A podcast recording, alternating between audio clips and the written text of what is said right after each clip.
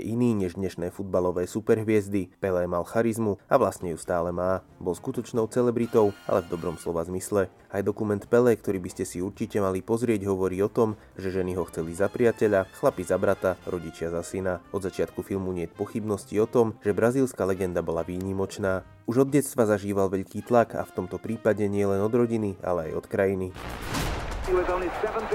E a gente via que ali estava realmente nascendo o maior jogador de futebol de todos os tempos.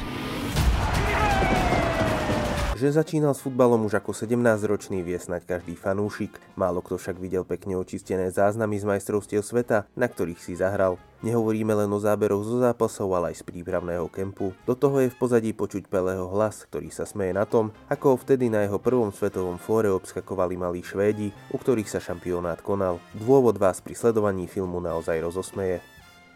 V dokumente okrem Pelého hovoria aj jeho vybraní spoluhráči, novinári a pamätníci. Nie je to vždy len o zábave, film otvára jednu zo smutných kapitol brazílskych dejín, keď sa krajina zmietala vo vnútorných rozbrojoch a diktatúre. Brazílčan bol v každom režime hviezdou a jeho reprezentačná kariéra sa zdá byť ako z hollywoodského filmu. Pelé, Pelé, Pelé. Ak ste futbalovými alebo aspoň športovými fanúšikmi, nový dokument na Netflixe vám nesmie uísť. Ukáže vám aj to, že bez ohľadu na dátum a zmeny vo svete aj mimo sveta futbalu ostáva vášeň pre tento šport rovnaká.